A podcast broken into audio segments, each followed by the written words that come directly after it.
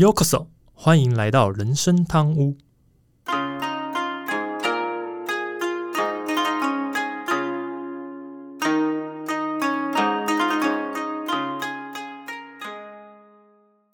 话说今天录音的时候是八月二十五号，嗯哼，然后这礼拜自己有两个比较重要的事情。第一，第一个是频道本身开始是我自己开始剪辑内容了啦，就是我自己开始做后置的部分，所以要到下个礼拜九月初的第一集会是我自己剪辑的内容。那到时候听众可以再听听看看有没有什么差异 因为跟我们家泰做剪法应该蛮不一样的。另外一个频道我是已经。已经上传的是我自己剪的了啦，不过因为另外一个频道我在这边都没有在打广告，所以可能比较少知道。反正已经自己剪的已经开始上传了，所以后续的内容都会由我自己来做剪辑的动作，大概是这样子。然后上礼拜我们有聊到关于那个《星海争霸二》的部分嘛，就我们家小朋友在玩，这礼拜他还持续在看吧，在玩，对对对，然后我就真的下载回来也玩给他看，甚至有抽空我也把《世纪帝国四》也下载回来开始玩。最近就是在玩这个 R T S 嘛，即时战略游戏，玩起玩起来的感觉还蛮不错的，所以后续如果有机会来跟大家介绍一下什么是 R T S，因为这个类型的这个游戏的类型是还蛮不错的一个内容啦，也可以跟大家介绍一下。嗯，对呃，后来比较少这种类型的游戏啊，因为说认真的，它蛮吃技术的，然后 也吃手速，对，也很吃手速，然后而且还蛮吃大局观，所以。真的在认真玩的人其实越来越少，尤其现在的手游都强调比较简单、容易上手。你不管是什么吃鸡啊，或者是什么传说对决这种 MOBA 游戏，其实越来越都强调是容易上手。反而这种 RTS 要技术、要手速又要大局观的游戏，越来越少人玩。我觉得也是合理的。反正现在游戏的口味改变了嘛，对啊，感觉 RTS 呃技术门槛比较高了。嗯嗯嗯，对啊，反正我现在也都是抽空就是打打简单电脑嘛，也不是说为了要要什么呃训练自己去当什么电竞选手，反正就打打简单电脑，然后玩玩看好玩这样子就好了。对啊，嗯哼，哦，大概就这礼拜比较有趣就这两个点，那我们就切入正题啊。大家好，我是 Andy，好，我是阿忠。诶，我开始成为 FA 之后啊，我有一天决定背着我的这个 notebook 出门去附近的图书馆。当然不是为了蹭冷气，也不是为了蹭电跟蹭网络。但我觉得我一说完之后，应该没有人相信我不是去蹭这些的。对，那我其实，在图书馆是给我自己定了一个目标，就是不管我拿起来的书的内容是什么，讲什么都好，最少每次进到图书馆就要看完一本以上的书。主要是因为我这几年开始工作之后，我发现我看书真的看的太少，有在买书，但是看的很少，所以呢，我就想要趁这个机会好好的充实自己，也能替写稿啊多增加一些题材的部分。哎，那你跟我差不多啊，我也是哎，看到一些有趣的书或者是呃有用的书，就会买下来嘛。啊，就放在家里啊，也没有去翻来看，摆着嘛，我知道，就摆着。所以我家里书也是挺多的，我也觉得蛮困扰的，因为这想做的事情太多了，所以啊，呃，就就先摆着吧，之后有找到时间再来看。不过像 Andy 这样。呃，想要去就现在 F A 吧，时间就变得比较自由一点。再去图书馆翻书，真的很很有上进心啊，相当的不错啊。嗯。那像如果我去的话，可能一天都可以看个二三十本，差不多啦。漫画吧，不然最好一天能看二三十本。你如果是说灌篮高手那种，我也行啊。七龙珠我也可以二三十本的，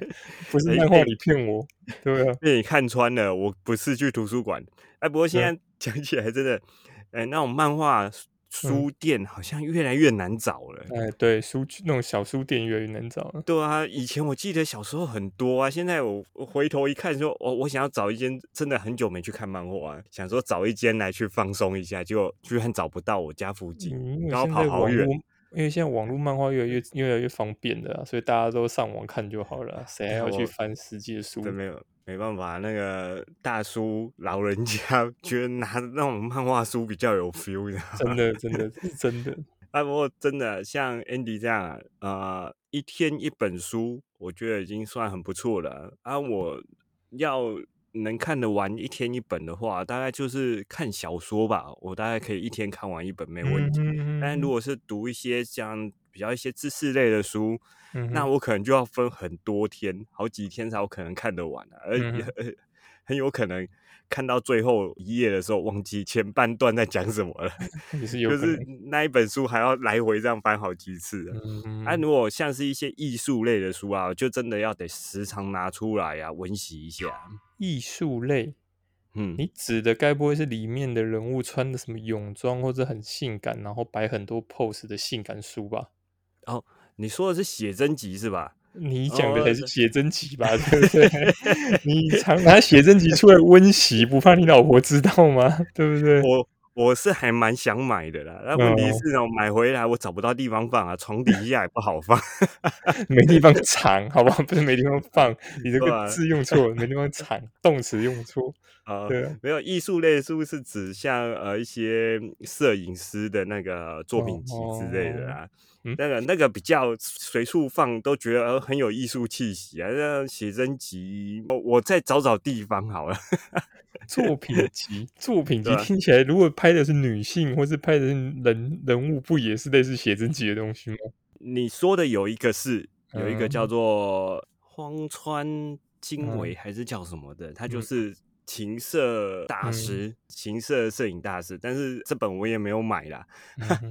我最近比较喜欢看的，像是之前有一个叫做奥山由之的一个年轻的摄影师。哎，其实他在之前他有拍一些像帮宝矿力拍那个 MV 或拍广告的。就是这位摄影师啊，他其实他的风格我这个人还蛮喜欢的啦。哎，反正阿忠有在玩摄影，所以大家从这听得出来，他自己就会看这些书。至于 他是真的在看这些所谓的艺术类的书，还是在看写真集，大家就。自己想哈，我就不多说。对啊，好，哎，你家可以借我藏吗？书柜已满，好吧。对对对，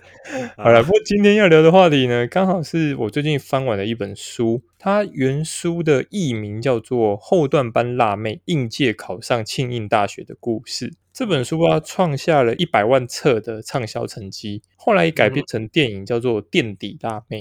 由我们这个有村架纯主演。更创下在日本三十亿票房的好成绩。我记得是跟我们家泰座是好像是在串流平台看的这部电影，所以当时我在图书馆看到这本书的时候，我就忍不住拿下来翻。呃，虽然说我的印象中有村架纯是真的很会演戏的女演员，而且算是年轻一派的女演员，但我看完这本书之后，我觉得原著的精彩程度其实完全不输给她演的电影。嗯，所以这集我们就来介绍一下垫底辣妹的故事。嗯，那你该不会是看到“辣妹”这个关键字才把书拿下来吧？我就说我是看过电影，对吧？好好好，我看到这个主题的时候，想说，嗯，这是什么故事？这样啊，所以啊，我还特别去找了这个垫底辣妹的这个电影来了解一下，到底是怎样的故事啊？后来看完之后，发现这个电影的内容啊，就是。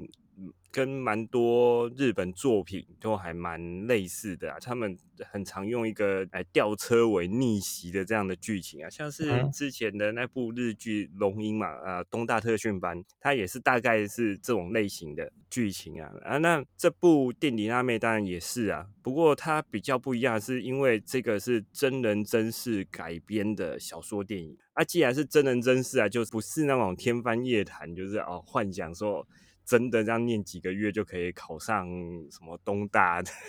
之类的那种呃，就编剧写出来的幻想文啊，所以你会觉得就是看完之后，你就觉得哦，原来真实世界有人办得到，那我是不是也可以来拼一下？那种有那种比较激励人心的部分呢？啊，当然今天要聊一聊垫底辣妹的故事啊，我当然就是比较着重在呃垫底辣妹这一个人本身啊。然后我们会尽量减少在剧情上的陈述啊啊，以避免暴雷影响到大家去观看电影的那个乐趣啊。就是呃，讲完了之后，让听众可以自己去找电影或找书来看，因为这本书其实应该蛮好找，因为我是在图书馆找到，可见蛮多地方应该都找得到这本书才对。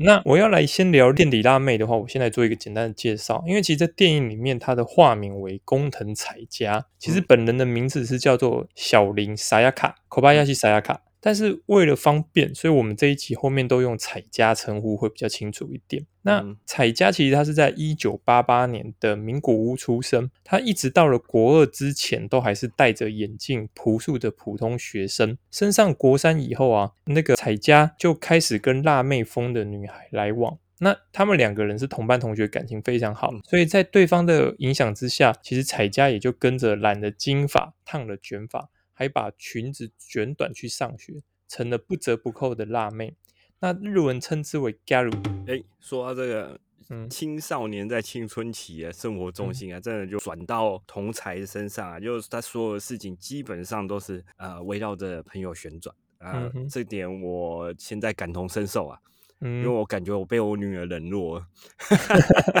OK，完全能理解，就对。那 所以啊，跟着朋友一起就是旋转啊，这围绕的朋友旋转的话，就如同古有云呐：“近朱者赤啊，近辣妹者辣。”哎，等等等等，你是跟彩家一样都不爱念书了吗？最好下一句是“近辣妹者辣”，这一句是这样讲的。那那吃辣椒很辣。书怎么念的？你到底要哪去了？你告诉我 啊啊！刚才开开一个那个小玩笑。那呃，辣妹这个形容词啊，当然不是指一些，就像我们现在认为，听到辣妹的话，认为是哦，可能是穿着轻。比基尼，或者是有个性感穿着的那种漂亮妹妹啊，但不是这里的辣妹，不是这个啊啊！有一些年轻的听众可能不知道，可能也没听过日本的辣妹，他们所谓的辣妹是指什么呢？但现在啊，呃，老实说，现在在日本的这种辣妹的装扮也很少看到了啦。我这边就稍微介绍一下，日本辣妹要成为日本辣妹哦，有几个重点。那他们标准的配备当然就是短裙、迷你裙啊，要有很很厚的、很高的那种鞋子、厚底靴啊，脸上的妆当然就浓妆啊，啊有做一些很长啊、浮夸的美甲啦啊，非常重要的一点就是他们的头发。绝对不是黑色，是色彩缤纷，各种颜色都有啊。金色只是基本款，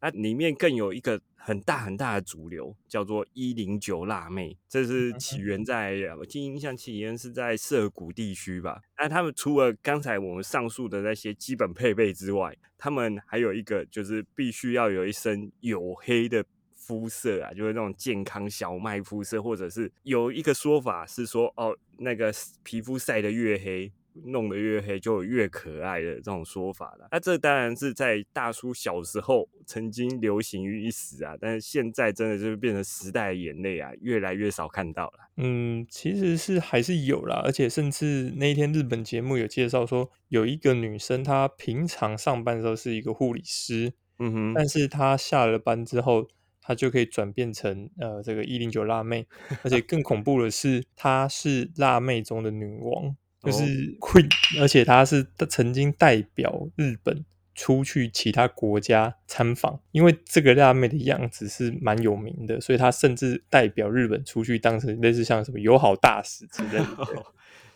对，所以也不是说完全消失了，只是说比起以前来看的话，那时候涩谷可能在一零九家百货附近很多这样的女生出现，就是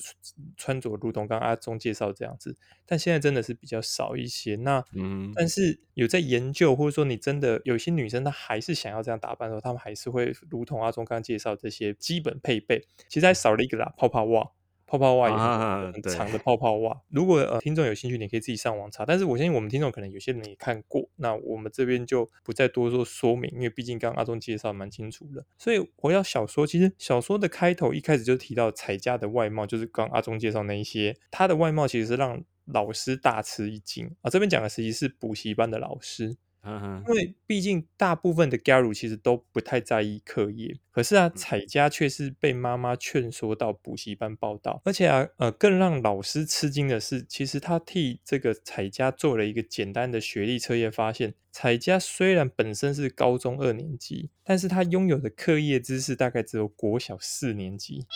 那嗯在小说里面其实有提到，因为当初其实妈妈是有跟彩家说，只要他考上某所私立国中，这所国中原上就可以直升高中，后续不用念书都可以直升大学这样子。所以啊，彩家真的在国小最后一年的时候就认真念书，考上这所国中之后，后来就真的不再念书了。他就反正我考努力考上了嘛，哦，考上我就不再念书了。嗯哼，所以他的学历原则上就停留在小学阶段，甚至还有一些倒退的一个状况，这样子他学历应该是停留在当初考试那边而已吧？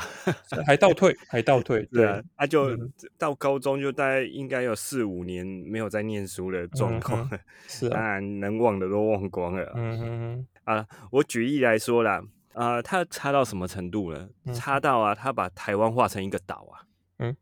这个岛是要画多大？是不是不包括外蒙古啊、什么新疆之类的部分？你说的是西哦应该台湾这么大一个岛吗？呃，差不多那个那个要画很大一圈，那个很大一个岛旁边还有很大一圈。他是完全把台湾跟中国画在一起的意思就对了啦。对啊，西台湾不行吗？对啊，OK OK，西台湾可以。好，好啦，再看那个，他其实是老师请他嗯去画出日本的样子，但是他只嗯画了一个圈圈，对，很严重的一他就是个圈圈。圈圈，然后日本就长这样一个圈圈。那其实我再另外再举一个例子啊，呃，他们日本啊，连小学生都知道啊、日本有一个非常重要的人历史人物啊，嗯，叫做圣德太子啊。嗯哼，那结果这位大姐呢，把圣德太子讲成圣德胖子啊。嗯，这个虽然差一个字还差很多啊，这连我都看不下去啊，一点都不好笑。好歹也去看一下搞笑漫画日和，来补充一点搞笑梗吧。你真不愧是漫画可以不停看的。对你来说，是不是那种搞笑不太正经的问你都没有什么问题，而且你会一直看到完为止这样子？哎、那还蛮好笑的。好了，不过我补充一下，其实、呃到底其他的学历有多差呢？除了刚刚阿忠讲的圣德太子讲的圣德胖子，主要是因为这两个词其实太子跟胖子在日文是一样的，念法是一样的，但他直接误会的是嗯胖子这个，而且当时他还跟他的老师说，他被叫成圣德胖子，他难道不会难过吗？身为一个女生，应该会很痛苦吧？老师，他老师觉得奇怪，为什么她是女生？他说他会，因为他女最后是个口啊，子最后是口，所以他就认为说啊，这个嗯口就是女生的意思，所以他当时就把圣德太子认为是一个女生这样子，而且还有像是他的老师问他说，哎，你可不可以写出他就是人部男人部那个他的英文？一般我们是写 he 嘛，h e，、嗯他写成 hi 嗯 h i，、然后甚至还有比如嗯说老师问他说，那请问你可以把英文那个 strong 强壮 strong 翻译一下，他翻成星期天。就里面只有两个字是重复重有真的有重叠的，其他完全没有，他也可以把它翻成星期天这样子，所以你就知道彩家的学历真的真的是很差很差，基本上你可以说是连基本款的一些学历都是不到的，连我们我们自己念完国中，嗯不要说念完国中，我们念完国小六年级，恐恐怕有些单字我们都应该不会记错，不会背错，但他都可以念错，这是真的一点都不夸张。嗯嗯所以啊，当时他的补习班老师平田就问了彩家：“那你大学想要念哪一所学校呢？”主要是因为其实彩家那时候连我们刚刚前面提到，他直升他这一所私立学校的大学都有困难。虽然说呢，他念的是贵族学校，家中也算有钱，但是他成绩真的惨不忍睹。所以那时候他的补习班老师就有点嗯捉弄他的，问他说：“考东京大学好吗？考东大、欸？”结果没想到，身为辣妹的彩佳竟然嗤之以鼻说：“这个东京大学听起来就很老古板，里面的人啊一定都不酷这样子。”但是呢，我们的这个补习班老师平田信贵，他不但没有批评彩家的想法肤浅，还顺着鼓励他说：“那要不然你去考庆应如何？你有听过庆应男孩吗？”嗯，没想到这一个建议就嗯让彩家决定要考庆应大学，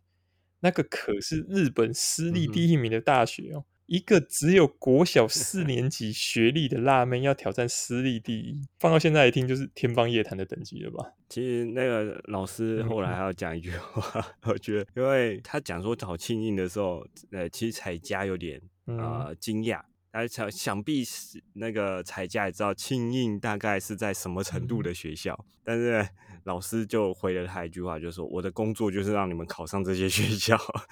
这样回头想起来，哎，这个老师感觉好像诈骗集团啊。对吧、哎，说到呃，刚才说的庆应男孩嘛，可以说啊，为了考上庆应，这是等于就是这位大姐彩家考庆应大学的原动力啊。因为庆应大学里面出帅哥嘛。那其实还有一点呢，其实，在日本人的印象里面啊，庆应大学里面有很多的富恩代啊。呃，其实这在这清英大学里面也比较容易钓到一些高富帅啊，登上人生巅峰啊。那我们来聊一下，他其实我们一直在讲清英大学，大家可能不太清楚清英大学到底是间怎样的学校，或者是有多么难考的学校。那我们就拿回来对比台湾的，可能大家会比较容易理解。大概跟台湾哪一个学校是同差不多级数的？然后我我稍微查了一下，清英大学大概世界排名大学的排名是两百名，比较接近的是台湾的交大交通大学，约大概是两百一十七名。其实这两间看起来是差不多的，这样类比的话，大家应该比较容易听得懂。那如果这边大家能够理解的话呢，可以想想看。今天如果是一个国小程度的八加九，那他扬言说：“我今年呃，我一年之内我要考上交通大学。”正常人应该都会觉得你喜诶说梦话吧？挑战的这个真的会大家觉得很不可思议啊！毕竟学历上来说差距蛮多的，而且这些学校的门槛其实都蛮高，所以当时这个呃老师给彩家的建议，彩家决定要考大学的时候，我相信连老师都有点惊讶，但是。他们就是当成是一种挑战嘛，我我相信老师的想法，另外想法是，就算没考上庆应，彩家的进步一定也会蛮明显的，所以他们反正就是以这个目标为前进，就是。当然，当时其实比较特别是彩在彩家的家里，其实也是一个两极化的状况，因为他的妈妈其实相信女儿，所以他从小到大都是站在女儿一方，甚至学校如果有什么规定。妈妈只要认为对女儿是不公平的，她就会去对抗学校、对抗老师，甚至用转学的方法，因为她觉得就是要无条件支持女儿。但是相对的，爸爸呢？爸爸这一方就是标准的重男轻女，他只在意儿子能不能进入球队获得好表现，根本就不在意女儿的成绩。甚至他还对彩家直接说：“你的补习费我都不出钱，你呢考上什么三流的私立大学要花很多钱的话，我也不想帮你付学费。”所以啊，彩家的补习费几乎都是妈妈自己打工赚的。虽然说他们家蛮有钱的，呃，应该说他们家不算穷，对，因为爸爸是自己开公司的。可是因为爸爸这句话，所以妈妈都要自己去打工赚钱，非常非常的辛苦。也因为彩家看到妈妈这样的辛苦，所以彩家就下定决心要好好念书，不要让妈妈失望。另外一个是，他也想要达成这个目标，给爸爸好看。嗯，剧里面这个爸爸的角色啊。呃，这个如同 Andy 介绍了，就是看起来就是重男轻女嘛。但是如果仔细的去探究那个原因啊，其实不难发现啊，其实这个爸爸是将自己没有能够完成的梦想啊，寄托在自己的儿子身上啊，希望儿子能代替他完成啊。其实有这种想法无可厚非啊。但现实上，其实有很多的父母啊，也有带有这样的一种想法存在啊。举例来说嘛，如果说父母以前因为环家庭环境有关系，他没办法出国念书，纵使他有能力，但是他没办法出国念书，所以当他当父母的时候，他就会努力的提供资源。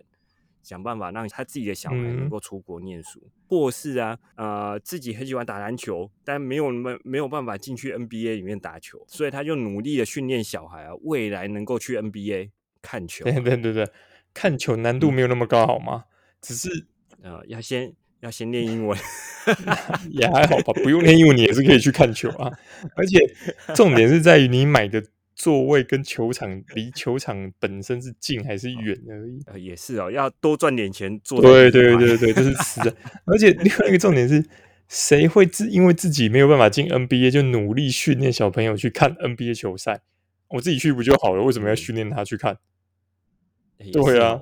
哎，你出货盲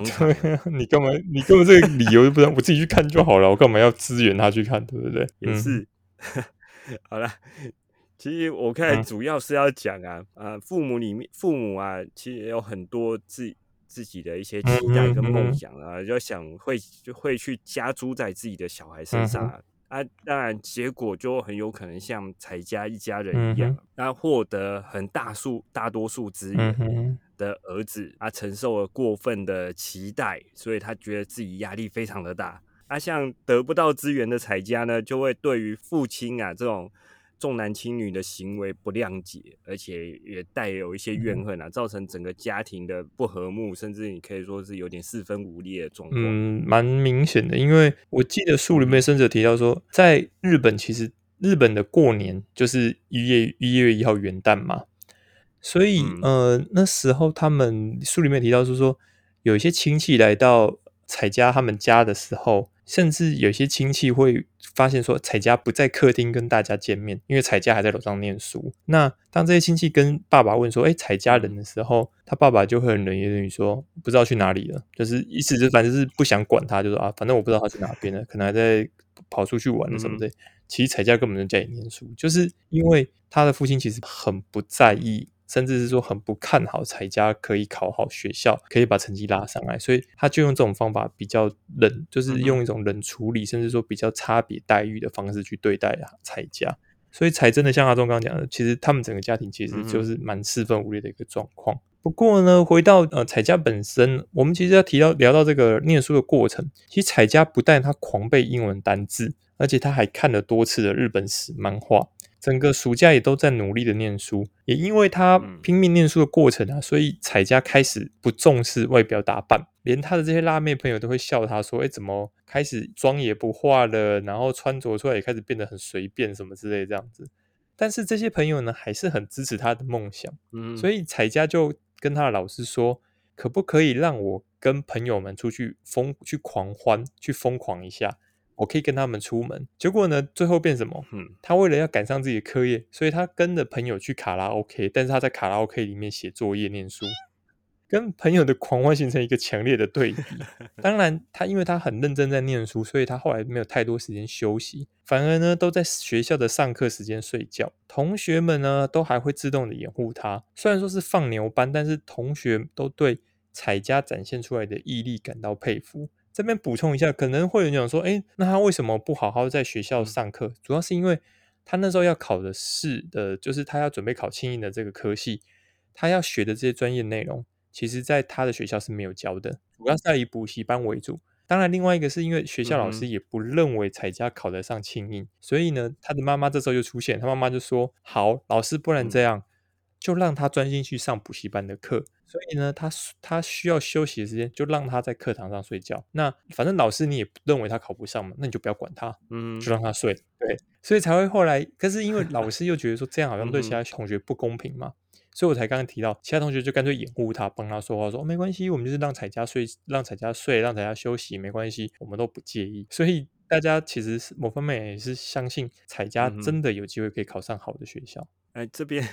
说到彩家到学校呃睡觉这件事情啊，呃，电影里面啊演的有比较夸张啊，这部分我觉得那个还是大家去直接去看电影会比较好了，嗯，对吧？那像啊拼命念书不重视外表，其实你从电影里面也看得出来，他一开始的金发造型到后来的黑黑长发的造型，就感觉就是就演出那个非常相不一样的对比出来啊。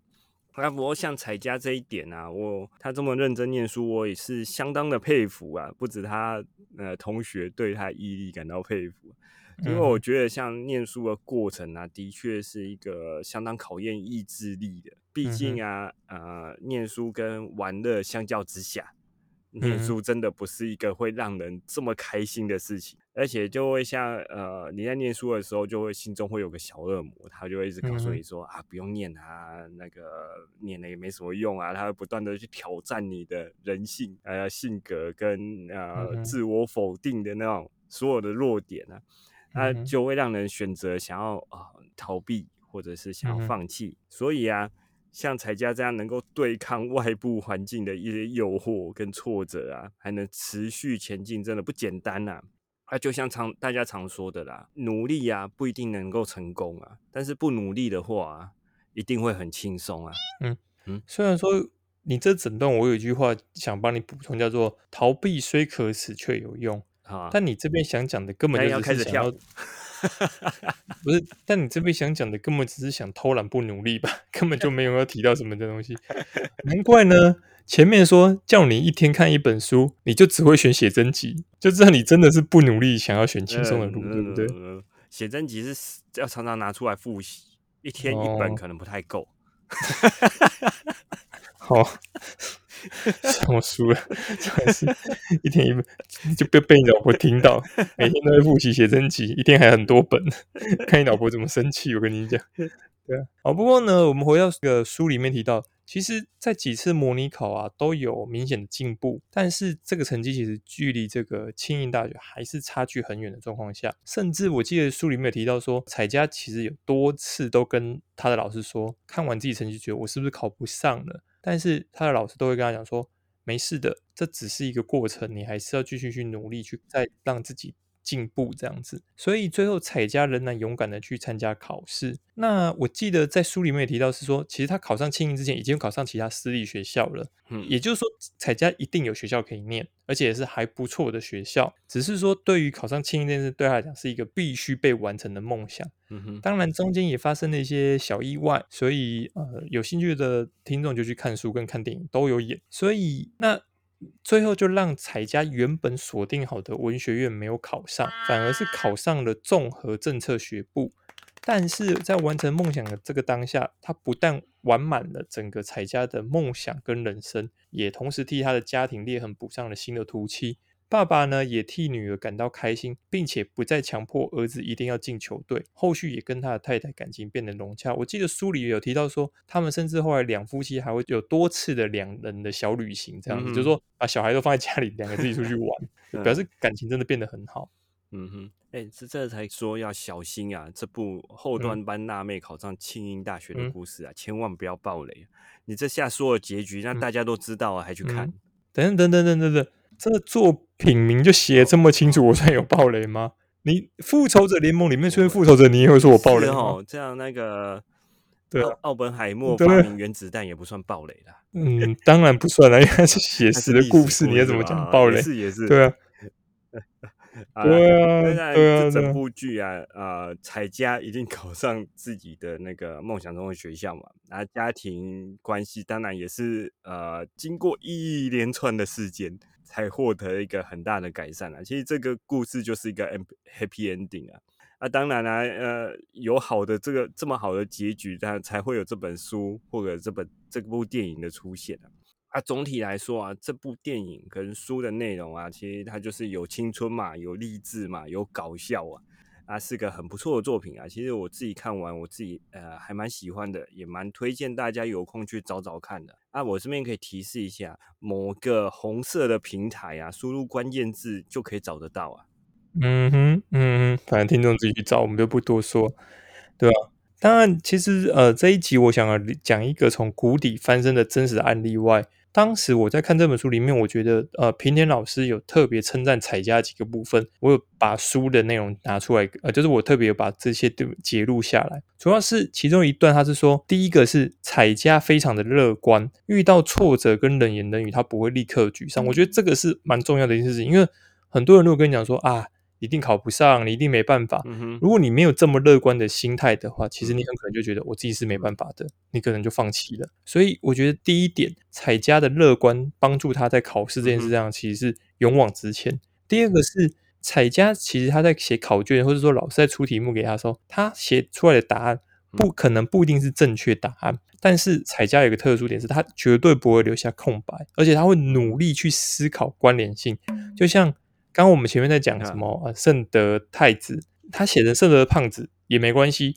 因为重点是他有去思考这个的关联性。那这这一点对老师来讲，他觉得很特别，是很多人在遇到困难的时候是直接放弃的，他不会去想这两件事有什么差异或者什么什么连接点，他不管，他会直接放弃掉。在很多学生是这样，可是彩家不是，彩家即便他可能学历不够好。但他就是会认为说没关系，我努力去想有没有什么差异点。比如说，strong 讲成讲成星期天，这里面就是有两个字母是相同，但对于彩家来讲，我不管，我就是觉得这两个字母有像的地方。他用这种方法去去去做一个关联性的答题，这样子。而且最后我记得彩家的英文，在他国小四年级，就是学历只有国小四年级的这个程度，到后来。记得，我记得他的英文是好像是他们学校的前百分之二点五，就是说他的英文程度非常非常的好，也是多亏于他真的努力的在背单字这样子。所以告诉我们，一直去思考答案的关联性，其实还蛮重要的。在第三个点，其实彩家对于老师的指令毫不怀疑，他只要认为老师是跟他说这个样子对分数有帮助，他就会尽全力去达成。其实里面有两个我印象比较深刻，第一个是他真的想不清，老师跟他说，不然你去爬山，去爬山的过程中会觉得很痛苦，但是你努力爬到山顶的时候，这过程中就像你在考清明一样，就他真的就跑去爬山。另外一个是前面我刚刚有提到的是，他对于他的日本史真的很不懂。因为他日本史真的就都没在念书嘛，所以日本史这个历史对他讲是很难写的。所以他老师跟他说：“好，那你就去看漫画，有这个日本史的漫画。”结果呢，他在呃新年假期吧，看了五遍还十遍的日本史漫画，就同一套漫画，看了五遍还十遍，他就只是想要把它全部记在脑海里面。对于刚刚前面提到老师对他的指令，他毫不犹豫的，他不会怀疑，他觉得说。常对我分数有帮助，他就会努力去达成。的确，在这几个点上面，都让彩家在课业上、在分数上是明显的成长。所以啊，这边也要让听众知道，也许有些孩子他的课业不强，可是如果他有上述这几个特征的话，或许他也是潜力股。当然，这边主要是分享给听众参考。如果你的孩子或者你看到的你的亲戚的小朋友，你发现他有这几个特色，也许他现在考出来成绩不好，但是他可能。他就是可以像彩彩家一样努力的念书之后，或者说努力的钻研一个他有兴趣的科的一个科目之后，或许他就可以蛮不错的表现。嗯哼，嗯，这边我蛮赞同 Andy 说的啦，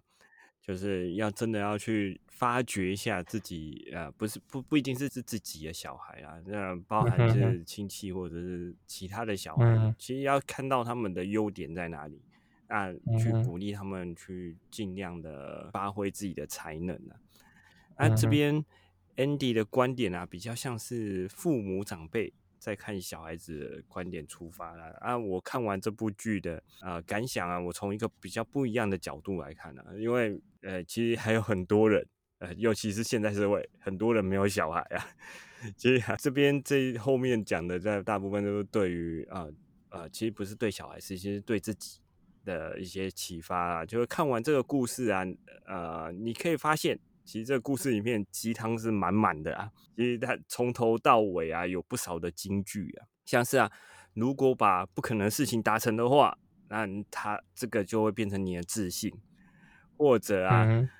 呃，像是一旦有先入为主的概呃观念啊，就可能会放弃啊。当你不相信能够站起来，那说不定一辈子都站不起来了。这些话啊、话语啊，真的听完之后，整个心灵啊，都会被鸡汤灌饱饱的。啊。但是啊，回头想一想，这老师真的是诈骗集团啊！这这些话听起来也蛮像干话的。所以啊，我看完心得是觉得，若这个彩家，其实我觉得他如果继续当辣妹，其实也没什么不好的。但他有可能之后的人生就是随波逐流啊，浑浑噩噩过完自己的一生，这样他有没有什么故事可以写成写成一本书？所以啊，我认为啊，像一些在像彩家这样啊，在一些关键时刻，人这一生总要拼一把吧。但彩家就是因为有拼这一把，他踏出了改变的这一步啊，啊，忽视这些负面的杂音，一心一意就是老娘跟你拼了。这这把大的，在所以才造就他能够考上庆应大学。其实考上庆应大学只是呃整个故事的终点结尾，但是在这里面学会了他能够掌控自己的人生方向啊，学会掌控之后，才能够有一些跟以往不一样的道路出来啊。我后来去查一下这个小林沙亚卡的这个他的故事，他的后来内容状况。他其实后来结了婚，跟一个居酒屋的老板，然后结婚大概四五年之后离婚了。离婚之后呢，他就开始想要再继续钻研自己的就是学问。所以我如果没记错，后来好像跑去国外念书。对，他的想法就是觉得说，当年我竟然可以靠着这样努力考上清英，为什么我现在不能再去到国外念书？所以他就很认真的选择了，就是。走上这一条继续念书、继续进修的道路。那至于什么时候会念完，或是说他有没有其他新故故事，我觉得后续我们如果有再查到新的资料，再来跟大家更新。不过我自己查到目前，我是真的觉得我蛮佩服的是，他后来甚至是变成一个对学问钻研蛮深刻的一呃角色。应该说他本人这一次还蛮在意，就是钻研学问这个部分，而且比一般人更强，而且他的英文能力也比一般人更好，真的是让我很佩服这一点。对啊，这边我补充一下，其实他后来因为这本书出了啊，然后他的声名大噪。然后就有很多学校请他去演讲，就刚才 Andy 讲的嘛，他其实结过婚，然后又离婚了。那他其实离婚之后，他有去回去找这位平田老师，就说：“嗯，那我之后的路，他他去就有点像是咨询了，他有点搞不清楚自己之后的路该怎么走。那平田老师就是建议他说：，哎，你可以去国外看一看，小林。”小姐就原原原主人翁啊，小林小林小姐，她因为常常去演讲，所以她想要去学一些，就是上一些教育的学程，所以嗯平田老师才建议她到国外念书啊。她也去国外很努力的考上了，哎，我记得一间是南加大吧，一间是哥大哥伦比亚大学，然后他就去哥伦比亚大学念书。嗯，他去哥大，对，然后回来之后啊，就是开始应该。到目前应该就也是在教育这方面去发挥吧。所以听众如果有兴趣听完我们讲的这故事，你如果对这个人物有兴趣的话，也很欢迎你去查他的他的故事本身，是因为这个人真的蛮特别的，蛮传奇，是一个很